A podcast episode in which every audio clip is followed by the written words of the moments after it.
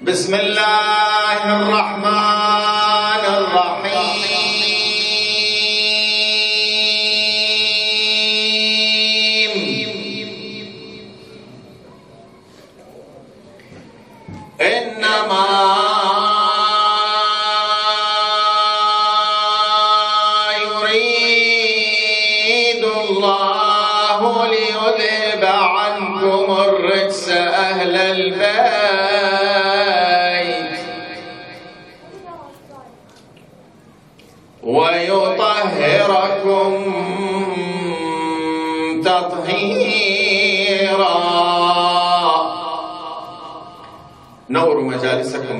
مجالسكم بذكر الصلاة على محمد وآل محمد.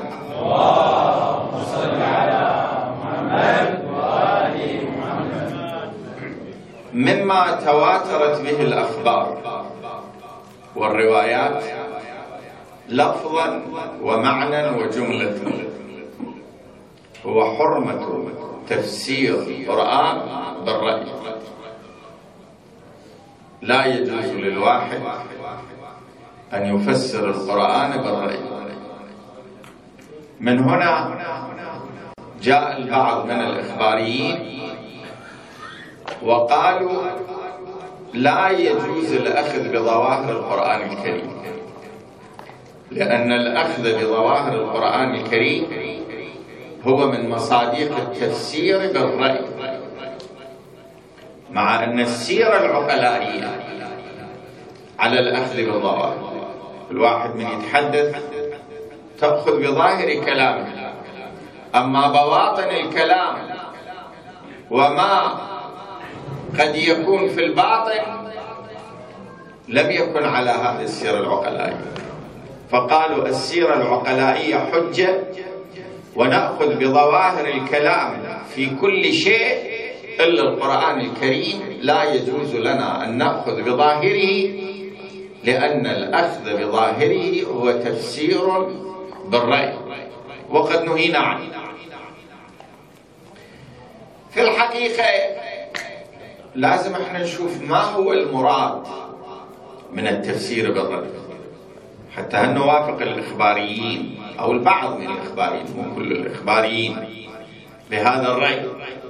يعني القرآن الكريم جاء بلسان عربي مبين. إذا تقول له لتأخذ بظاهره يعني أبطلت مفعول القرآن الكريم. شنو الأخذ؟ تفسير القرآن بالرأي شنو يعني؟ الشيخ الأنصاري رحمة الله عليه يبحث المسألة. مفصلا يبحث ومطولا. بعدين يخرج بنتيجة. يقول تفسير القرآن بالرأي له مصداقان. المصداق الأول أن تفسره بخلاف ما وردت به الروايات عن المعصومين عليه السلام. الرواية تقول معنى الآية هكذا وأنت تخالف. هذا التفسير بالرأي. هذا معنى. معنى ثاني آيات ما وردت بها الروايات وهي كثيرة. تفسرها حسب موازين وقواعد اللغة العربية. أما إذا اجيت فسرتها مخالف لموازين وقواعد اللغة العربية فهذا أيضا تفسير بالرأي.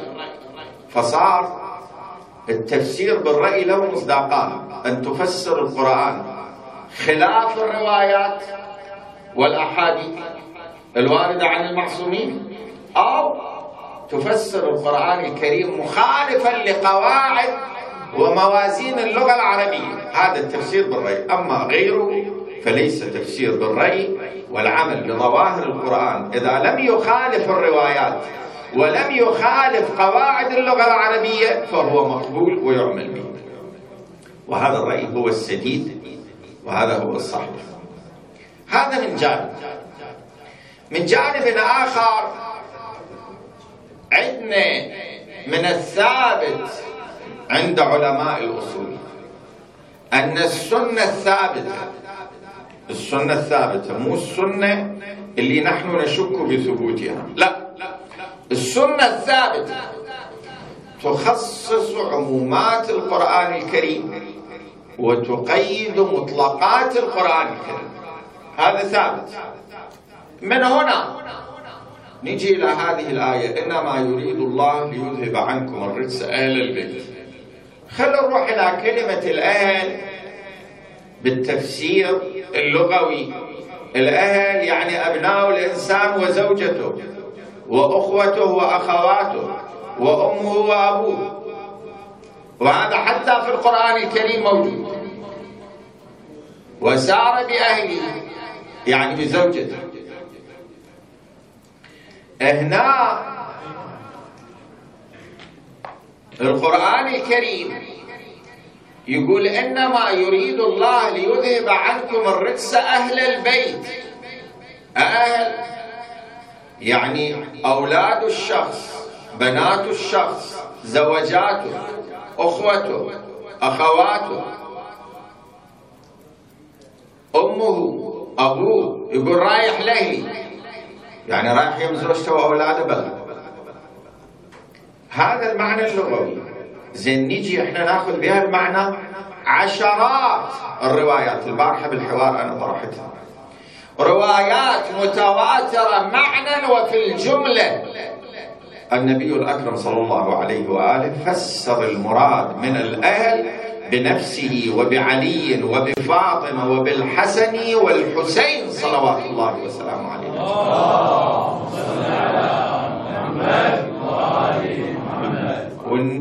أم سلمة زوجة النبي صلى الله عليه وآله أيضا كانت موجودة. هذه من أهله حسب اللغة. قالت وأنا منهم يا رسول الله أتأذن لي أن أدخل تحت الكساء؟ قال لا ولكنك على خير. ما أذن روايات متواترة أقول متواترة معنى. في أن النبي خصص هذه الآية بنفسه وبعلي وبفاطمة والحسن والحسين وبعدين جت الآيات. الروايات عممت إلى التسعة من ذرية الإمام الحسين. خلاص. إذا نريد نخالف هذه الروايات صار تفسير القرآن الكريم بالرأي وإذا نريد نقبل هذه الروايات يعني القاعدة التي عليها علماء أصول أبناء العامة والشيعة. حتى علماء أبناء العامة. يقولون السنة الثابتة تخصص عمومات القرآن الكريم وتقيد مطلقاته. إذا تقول أهل عام مطلق يشمل النساء نقول هذه سنة ثابتة في كتبنا وفي كتبكم النبي خصصها بنفسه وبعلي وفاطمة والحسن والحسين. وإلا أهل ما تطلق على الأصهار علي صهر النبي بقانون الحكومة وسع المعنى. وله أن يوسع. طيب. إنما يريد الله ليذهب عنكم الرجس أهل البيت ويطهركم تطهيرا. منهم؟ الإمام الحسن عليه السلام. في الرواية لما دنت وفاة النبي صلى الله عليه وآله جاءت فاطمة سلام الله عليها بالحسن والحسين وقالت أبا يا رسول الله هذان سبطاك أو ابناك على بعض الروايات فانحلهما. فقال أما الحسن فنحلته هيبتي وسؤددي. وأما الحسين فنحلته جودي وسخائي. ولهذا الإمام الحسن كان له هيبة وكان له سؤدد ومكان. واحد من الناس يقول للإمام الحسن إن فيك عظمة. قال لا تقل كذلك بل قل فيك عزة. ولله العزة ولرسوله وللمؤمنين. قل فيك عزة.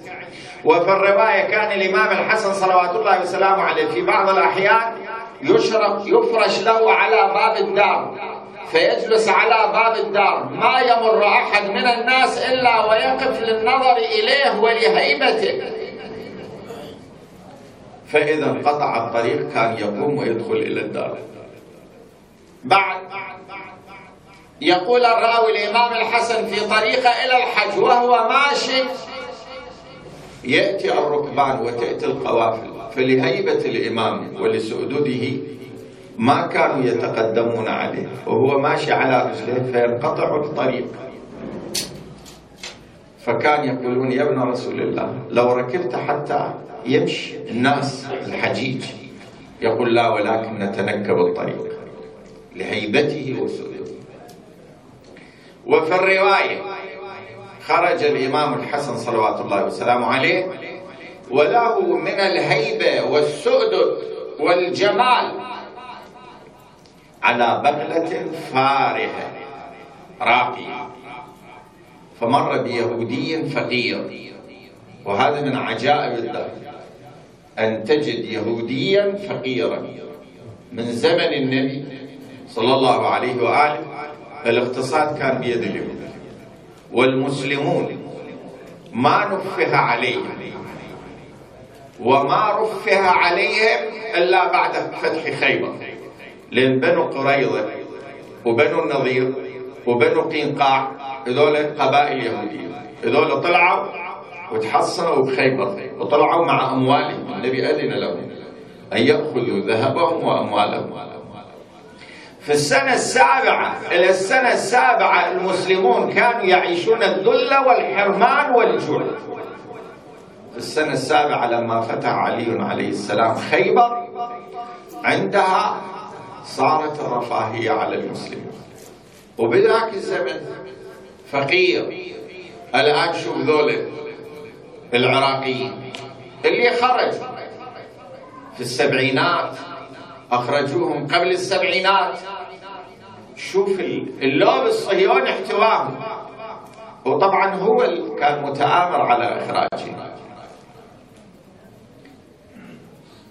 واليوم السياسة في الإمبراطورية الأمريكية يدورها يديرها اللوبي اليهودي. لين أصحاب رؤوس الأموال الكبار من اليهود. فيهودي فقير التاريخ متعجب. فمر بيهودي فقير قد التصق جلده بعظمه فأخذ زمام بغلة الإمام الحسن عليه السلام. وقال أنصفني يا ابن رسول الله. جدك يقول الدنيا سجن المؤمن وجنة الكافر. قال صدق جدي رسول الله. قال وأنا أراها جنة عليك.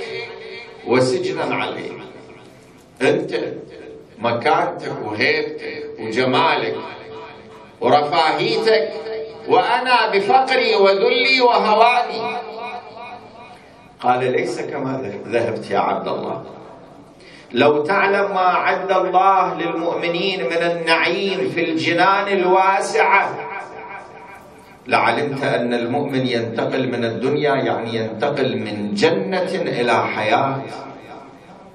ولو علمت ما عد الله للكافرين وللمشركين وللظالمين والطغاة من عذاب وسعير لعلمت أنهم ينتقلون من الجنة إلى النار إلى السجن. فالدنيا سجن المؤمن وجنة الكافر. البعض مع الأسف يتصور أنه إذا صار مؤمن فود ما يأكل وما يشرب وما يشتري زين ويعيش الفقر والذل والحرمان وسيارته تكون مثلا موديلات جدا قديمة وبيته يكون ما أدري شنو نوعه. من قال لك هذا الروايات تؤكد من سعادة المرء أن تكون له دار وسيعة ودابه سريعة وزوجة مطيعة. يعني دار أربعة آلاف متر. فيها حدائق وفيها مسابح وفيها خير. وسيارة آخر موديل. وزوجة كامل المواصفات من حيث الأدب والتقوى والإيمان والطاعة. إما يكون المؤمن واحد عياذ بالله ذليل وملابسه بالسنة مرة يغسلها وبالسنتين مرة يروح يسبح ورائحته تكش منه حتى الذباب والبعوض والعياذ بالله. هذا مو مؤمن هذا هذا كفر وإلحاد. قل من حرم زينة الله التي أخرج لعباده والطيبات من الرزق؟ قل هي للذين آمنوا في الحياة الدنيا. أنا وأنت أولى بنعم الله. أنا وأنت نلتزم بقوانين الله وبأحكامه وبواجباته ونرتدع عن محرماته. أولى بنعم الله من العصاة ومن الكفار. ومن الذين لا يرعون لله إلا ولا ذمة ليش؟ هذه البلدان وأنتم شايفيهم من يصير الويكند شنو حالهم؟ من الخمرة ومن الإدمان ومن القمار ومن ومن ومن؟ وهم يغفلون بالنعيم والحرير والحياة الطيبة الهانئة. ليش هذا المؤمن الصائم المصلي الذي له حريجة في دينه؟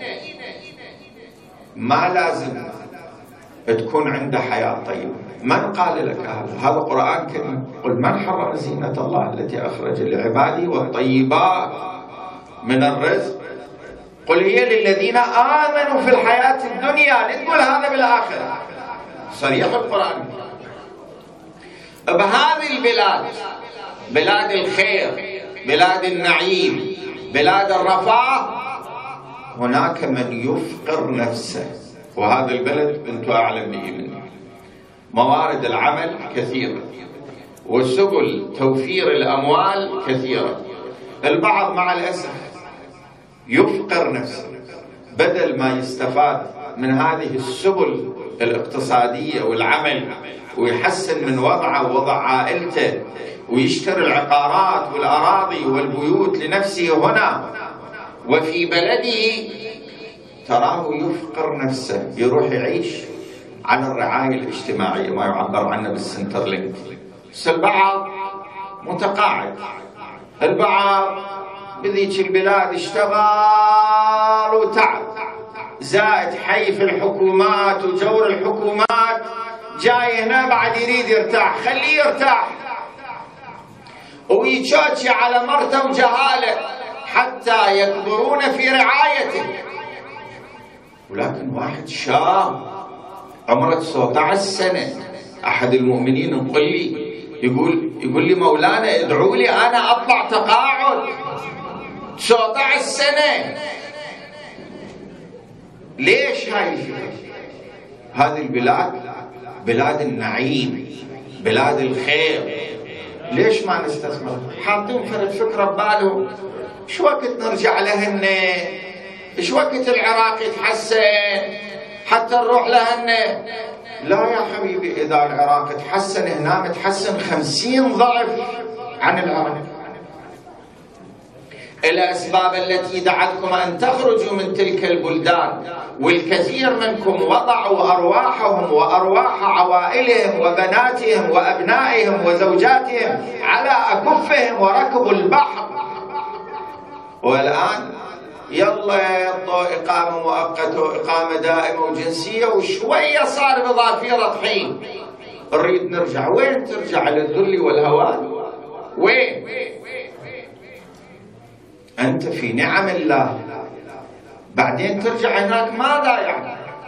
ماذا ترجع هناك؟ يعني بإمكانك تعيش؟ أبدا. أنت هنا ثقافتك هجنت بدليل من تدخل إلى العراق أو البلد اللي جيت منه ما ترتاح للناس. وما تقدر تعيش معهم أنت منهم بس أنت 20 سنة 30 سنة 25 سنة ابتعدت وتغربت ثقافتك صارت ثقافة أخرى. لا تقدر تفهمهم ولا يقدرون يفهموك. وش قد راحة؟ واحد أعرفه 500 ألف دولار. صرفها بالعراق ورجع حافر قدمين بدأ من الصفر هنا. وأنتم تعرفون أكثر مني بالعشرات. ليش؟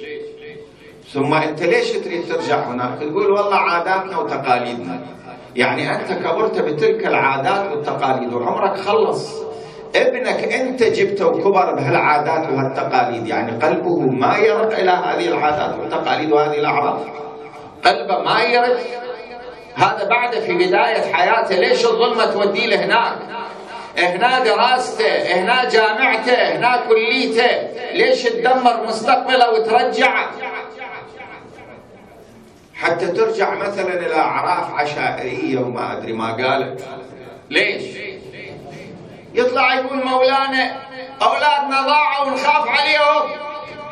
خلونا إحنا والواقع. هاي أولادكم هنا وأنتم تعرفون الأولاد المنحرفين والأولاد الملتزمين عشرة من الأولاد واحد منحرف. عشرة من الرجال واحد منحرف. عشرة من البنات واحدة منحرفة. عشرة من النساء واحدة منحرفة. وارجع على بلدك. كل عشرة من الشباب خمسة منحرف. وكل عشرة من الرجال خمسة منحرف. ما يعرف من الدين هو يصلي وما يفهم الدين. وين كان في بلدانكم اسبوعيا تجيبون بناتكم وأولادكم يعلموهم قرآن وعقائد وفقه وأحكام؟ وين؟ يمكن تقول لي بفلان مدينة فلان مسجد بالعراق أو في إيران أو ما أدري وين ما أريد أسمي دول. أنت اسبوعيا هنا ملتزم باعتبارك اقليه تعرف أحكامك وتعرف عقيدتك وتعرف فقهك وتعرف دينك. من ترجع أنت إلى بلدك يعتبروك نبي من حيث المعلومات والالتزام أنت وأبنائك. وش قد الشباب؟ هناك كانوا ملتزمين رجعوا إلى بلدانهم وإذا بهم انحرفوا وعادوا منحرفين. وين عندك؟ يقول والله عندي كآبة كآبة ليش؟ هذا البلد الله مان عليك بالخيرات. سنويا تقدر تسافر بالسنة مرة بالسنتين مرة. انت وزوجتك وأطفالك روح كربلاء والنجف وكاظمين وسامراء وشمال العراق وروح مشهد وقوم. والتقي بأهلك وعائلتك وأقاربك وأرحامك وإغدق عليهم. اللي استوى متزوج ساعده واللي استوى صاير عنده طفل ساعده وهذا المشتري بيت قدم له هدية. وارجع على ليش؟ البعض عنده بطر نعمة والبعض محاسبة عدل والبعض ريحة هالي ريحة هالي هاي وحدة جابوها. خطبها واحد حضري. وهذه كانت تاخذ أجلكم الله البعارير. وتاخذ روس البقر وتجيب تسوي المطال. عجنة تسوي المطال وتروح بعدين بالتنور تجر التنور وتخبز خبزها وماشي. خذها واحد ثري وداها.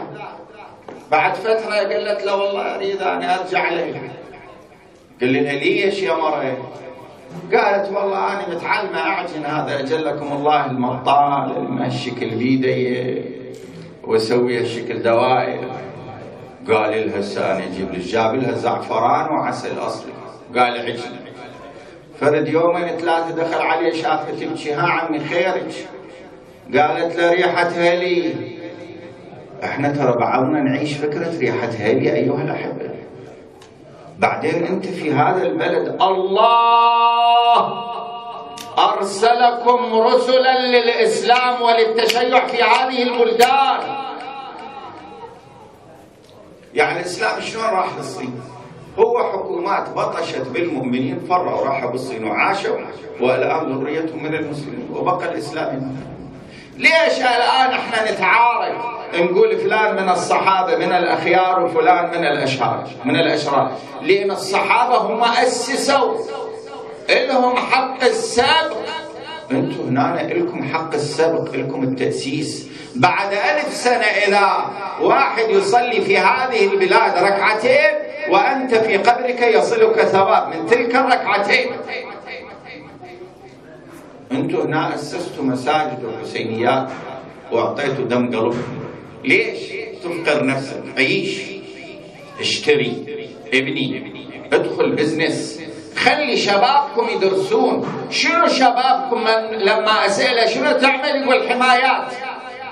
حمايات واحد كان يقول لي ترولي. أنا ما أدري شنو ترولي. بعدين تبين هذا يدفع عربانه خطير. لو بالي فرد مهنة مثلا مهندس ترولي مثلا على وزن trailer.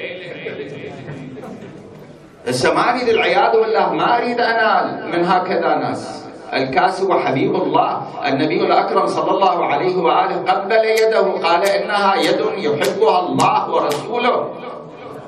ولكن ليش شبابنا هالشكل؟ شبابنا لازم يعمل يأخذون شهادات عليا. لازم كل شبابنا وكل رجالنا هسه ذول اللي إجوا خلينا نقول خلاص هذول إجوا مرضوا نفسهم من أجل أبنائهم وبناتهم. شبابنا كلهم لازم يدخلون في دوائر الدولة ومرافق الدولة. وعندك أنت تجربة الجاليه اللبنانية صعدت ووصلت وما شاء الله عيشتهم. إحنا مو أقل منهم. بعدين أنتم الان الجاليه في مال بورن مو أقل من ألف أنا أقول ألف يعني هذا عدد جدا قليل. مو أقل من ألف تحملون الجنسية وإلكم حق تصوتون. تقدرون أي برلماني القائمين على هاي المراكز الدينية ينسقون معاه ينسقون فيما بينهم؟ يقولوا له تعال عمي إحنا عندنا ألف صوت بهذا البلد. نعطيك الألف صوت. عندنا مطالب واحد اثنين ثلاثة أربعة خمسة. خليه هو يطرحها بالبرلمان أمور اللي تتماشى مع قوانين الإسلام وأحكام الإسلام. واحد اثنين ثلاثة. ما يصيب واحد لعله يصيب. البلد يعيش الديمقراطية البلد يحترم يحترم الرأي الآخر. يؤثر البرلمان الآخر والانتخابات القديمة. ابنوا على البقاء. لا تبنوا على الرحيل والرجوع إلى ما كنتم عليه. اللي طلع لو طلع سياسيا لو طلع ما أدري اقتصاديا لو طلع ماكو عيشة. كل واحد لسبب من الأسباب طلع. الآن الله من عليكم أن جعلكم نواة للإسلام وللمذهب وللتشيع. هذه نعمة لماذا نكفر بهذه النعمة؟ قل من حرم زينة الله الذي أخرج لعباده والطيبات من الرزق؟ قل هي للذين آمنوا في الحياة الدنيا. إنما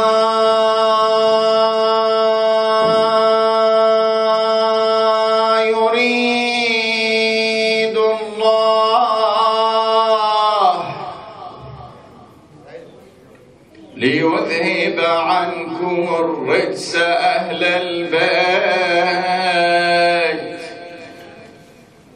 ويطهركم تطهيرا.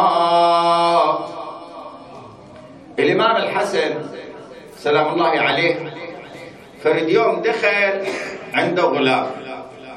أجلكم الله عنده شاة. شاة يعني نعجة أجلكم. الله فرأى رجلها مكسورة. سأله قال له من كسر رجلها قال أنا قال له لماذا؟ قال لكي أدخل الهم والغم في قلبك. أنا كسرت رجل هاي الشاب حتى أنت تحزن. الإمام إيش رد عليه قال له وأنا لكي أدخل الفرح والسرور في قلبك فأنت حر لوجه الله. ونعم العقل ما فعله الإمام الحسن. ليش؟ لأن هذا اليوم كسر رجل الشاة باكر يكسر رجل ابنه هذا وجود الشر. فخلي يتخلص منه بالتي هي أحسن قال وأنا لكي أدخل الفرح والسرور في قلبك أنت حر لوجه الله. شوف دقة الإمام. رحمة الإمام.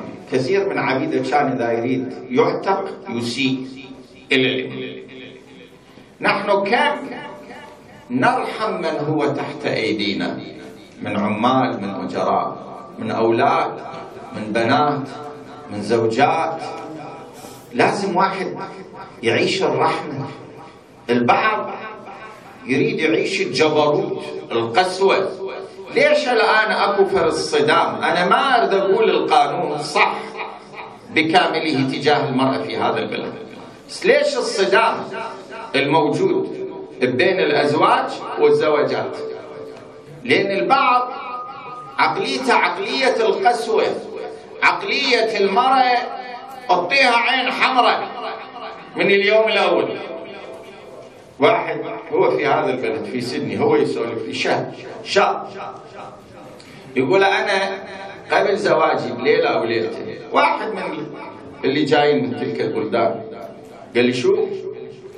انت باكر أو عقبه ليله عرسك قلت له إيه؟ قال من تدخل على المرأة. دور لك فرد حجة. فرد حجة جيبي ماي مثلا تتأخر فرد كذا. وقوم ابسطها فد. بسطة زينة. نعنع ضلوعها قلت له ليش؟ يقول قال لي حتى تبقى تخاف منك للقبر. وحتى كثير من الأمهات يما المحبة بالقلب مو باللسان لا تقول لي لا احبك ترى هذه تتطاول عليك. هي تحكي غيرك ليش يا حبيبي انت جايب شنو؟ سجين أسير. جايب وحدة بالبيت تسجنها وانت سجان لو جايب وحدة تلاعبها وتلاعبك تعاشقها وتعاشقك ليش ما تهيمن على مشاعرها بالمعاشقة والحب؟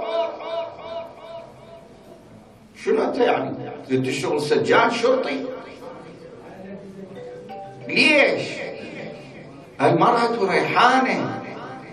أشو أنتم من أنتم حشاكم البعض يقعد يقول المرأة ناقصة عقل ودين. زين ناقصة عقل ودين. ليش ما تعطيها على قد عقلها وتسولف وياها على قد عقلها وعواطفها ومشاعرها؟ امرأة بالأحاسيس. بالكلمة الحلوة. ليش اليوم يقولون فلانة امرأة؟ العياذ بالله العياذ بالله. ذاك البعيد خانت رجلها وما أدري ارتبطت ويا واحد على الفيس وجابت. لأن سمعت منك كلمات معسولة وما سمعت منك. وما فرغت وقتك حضرة جنابك. لو تسهر برا ولو تجي بالبيت إيدك والموبايل إلى أن تنام. ماكو معاشرة. ماكو تحابب المؤمن خب تلتزم تخاف الله وتخشاه لكن إذا وحدة ضعيفة الإيمان يزلها الشيطان شوف طلعت جابت واحد من مصر وجابت لها واحد ما أدري منين؟ فهاي تسمعون بهذا قضاء هذا واقع إحنا نعيش. الحياة مو عنف قال وأنا لكي أدخل الفرح والسرور في قلبك فأنت حر لوجه الله. ولهذا اجى واحد إلى النبي لأكرم الحبيب المصطفى محمد صلى الله عليه وسلم. قال يا رسول الله هاي المرأة تخطأ يومية ويومية ويومية. قال له أعفو عنه قال إيش قد أعفو عنه قال له باليوم سبعين مرة. سبعين مرة؟ والله ما نسوي حتى خمسة. إذا شوية الأكل ملحة زايد كأنما هاي الخدامة اللي عندك فضل عليها وعلى أمها وأبوها وعشيرتها والخلفوها ومدينتها سوت فرد عمل ما أنزل الله به من سلطان. الدنيا تنقل. اليوم ما طابخه مو طابخه روح انت اطبخ. روح انت اطبخ. عندنا هالعقليه تراها مثلك. لا. اكو شاعر هذا اصطلاحنا لسانه طويل. ماكو واحد يسلم من لسانه. اليوم القنوات وبعض المواقع لسانهم طويل. بعض العقال يتقون لسانه. بعض القنوات الحكومات شوف فرد خبر ياخذه يطبل. به هو ما يهم هسه انت مشكلة عندك. يظل يطبل به على ما الحكومة تعطيه فرد خمسين ألف دولار مئة ألف دولار يسكت. عن الخبر طوع حق السكوت واحد ما يخاف من الله. شاعر. والشعراء يتبعهم من؟ الغاوون طبعا الشعراء اللي ينظمون في باب الخمرة والحب عشاكم والفسق والفجور. أما الشاعر الذي ينظم في أهل البيت. الإمام يقول أهلا مرحبا بناصرنا. وهاليوم ذول الرواديد جزاهم الله ألف خير. أنقذوا شبابنا وبناتنا ورجالنا ونسائنا من قضية سماع الغناء وهاي عندهم ما شاء الله يروحون الاستوديوهات يسجلون تواشيح دينية أو مواليد الأئمة أو لطميات سيارات تركب بالسيارة. شوف هذا النغم لين هو الحس المشاعر تريد بعض النغم النغم المحلل بعد ليش يروح إلى الأغاني؟ ليش يروح إلى الطرب؟ ليش يروح إلى المغنيات؟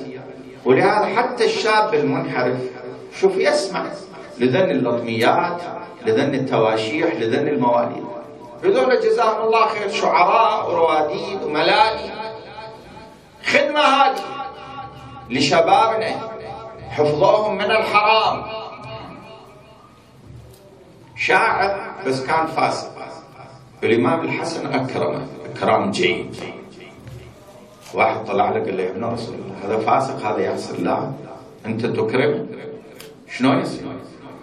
الإمام قال إن خير ما بذلت من مالك ما تقي به عرضك. أموالك أفضل موارد تصرفها اللي تحافظ على عرضك وسمعتك. وكرامتك وإن من الخير اتقاء الشر. هذا بالنتيجة إذا ما ننطي يظل يهرج ويشتمنا ويسبنا إيش قد لازم ننطي في قبال سباته وتشويهاته حتى نسكت الناس؟ إن خير ما بذلت من مالك ما اتقيت عفوا ما اتقيت به عرضك. وإن من الخير اتقاء الشر. هذا حق السكوت. هي هاي المدارات لازم بحياتك تتجنب الزوايا الحادة. شنو قاعد تعتر من شداد؟ ويا هذا يتعارك ويا ذاك يتعارك. البارحة ينقلوا لي بعض الأخوة المؤمنين. يقولون كنا بالكم وواحد يقول أنا بهاي سكينتي وأكبر واحد ما خاف منه. ادتشب سكينتي يقول اخذوه كم يوم ورجع 24 ساعة ويد القرآن. هالشكل أخذوا له اذاناته جابوا عقلوه حبيبي مو الحياة الشكل ولا تعيش مشاكل. لازم هواية من الموارد تسكت وأنت حقك مهضوم. تسكت. رعاية لسمعتك رعاية لمكانتك شوف الدقة وين. واحد دخل على الإمام الحسن صلوات الله وسلامه عليه. قال له يا ابن رسول الله بعدنا شنو قضية بعدنا.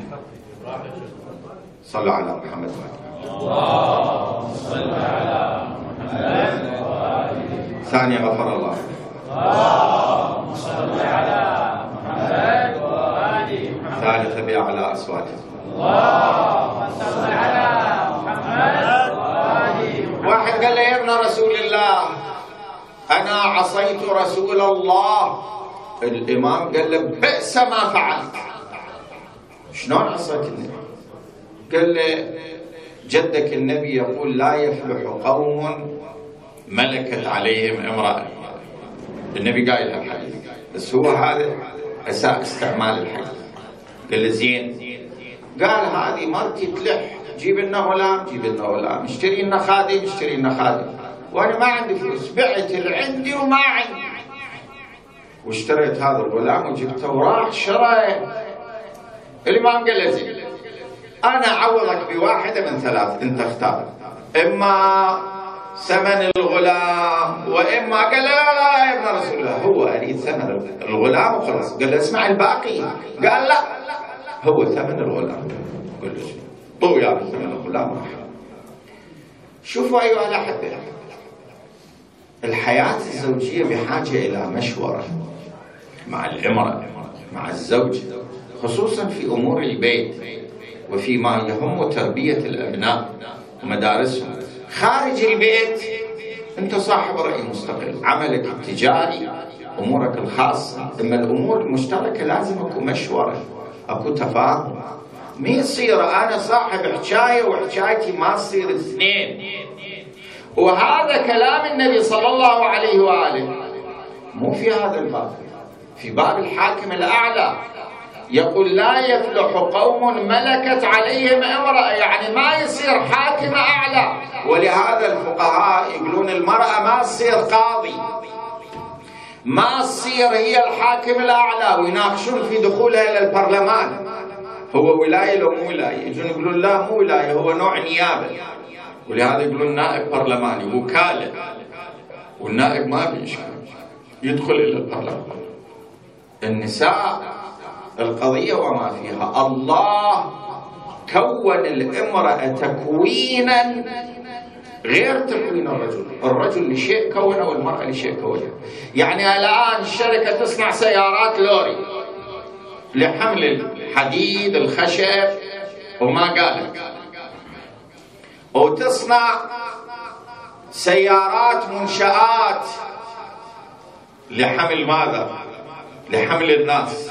نقدر نقول اللوري أفضل من المنشأة؟ لا. هي المنشأة بنفسها كاملة المواصفات لا نقص فيها. بس هذه مهمتها غير مهمة اللوري.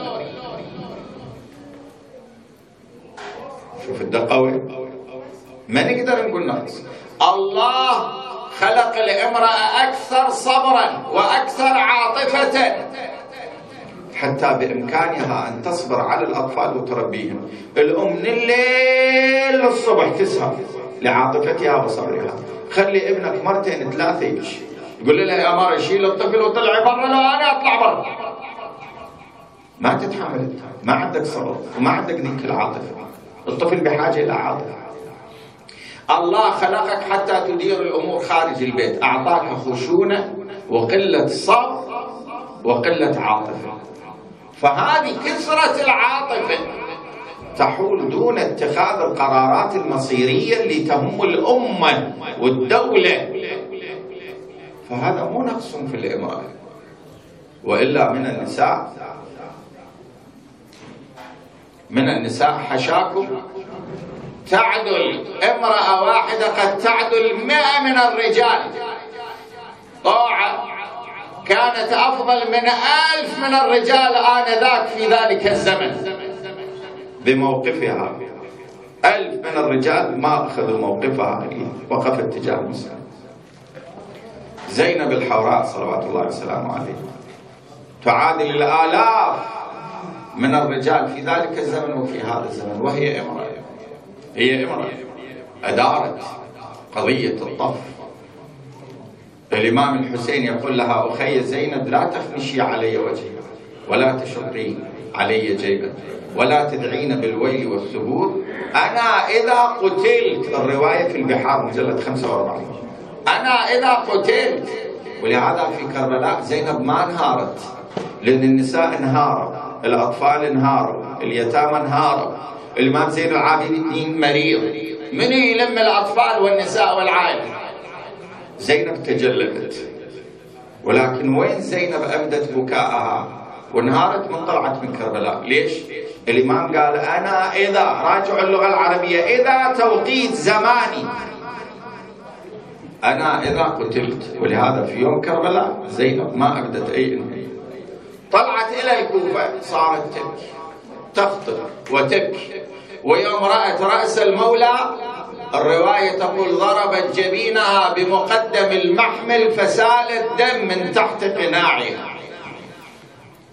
بس يجي واحد يقول هذه رواية ما أدري كذا. هذه فيها وثاقة الصدور. يعني الجصاص بذاك الزمن. ليش يكذب؟ بذاك اليوم ما كان تطبير حتى مثلا يضع هذه الرواية كذبا وزورا. الرواية مو مستحدثة. الرواية من زمن زينب.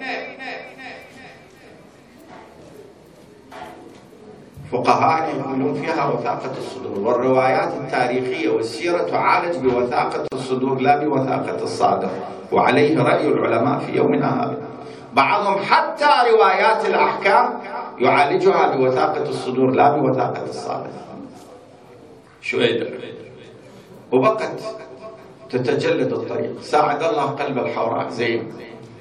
لما بنات الحسين أطفال الحسين يسألون عن أبوهم عجيب. رقية بنت الإمام الحسين الليلة ليلة شهادة السيدة رقية باب الحوائج إلى الله تبارك وتعالى. وشوفوا هذا الوضع. هذا اللي تشوفوه لا شك.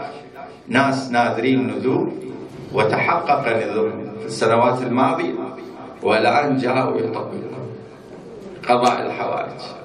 مع صغرها وصغر يديها. ولكن هي من أبواب الله. شاءت إرادة الله أن يجعل مثل هذه بابا إليه. تقول عم زينب أين أبي الحسين؟ تقول هو في سفر زين. الرؤوس أمام المحامل. شلون؟ زينب مثلا ما راوته ما شافوا هي الكارثة هنا. يعني إلى الشام.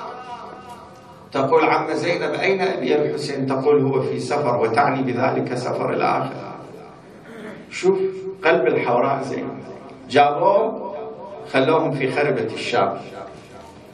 وذول الأطفال كانوا يدخلون من يطلعون يقعدون على باب الخربة يأتي أهل الشام للتفرج عليهم. فكانوا يطبون بالخربة. خربة لا تقيهم من حرارة الشمس. يطبون طوال النهار داخل الخربة من يصير بالليل؟ المغرب أطفال.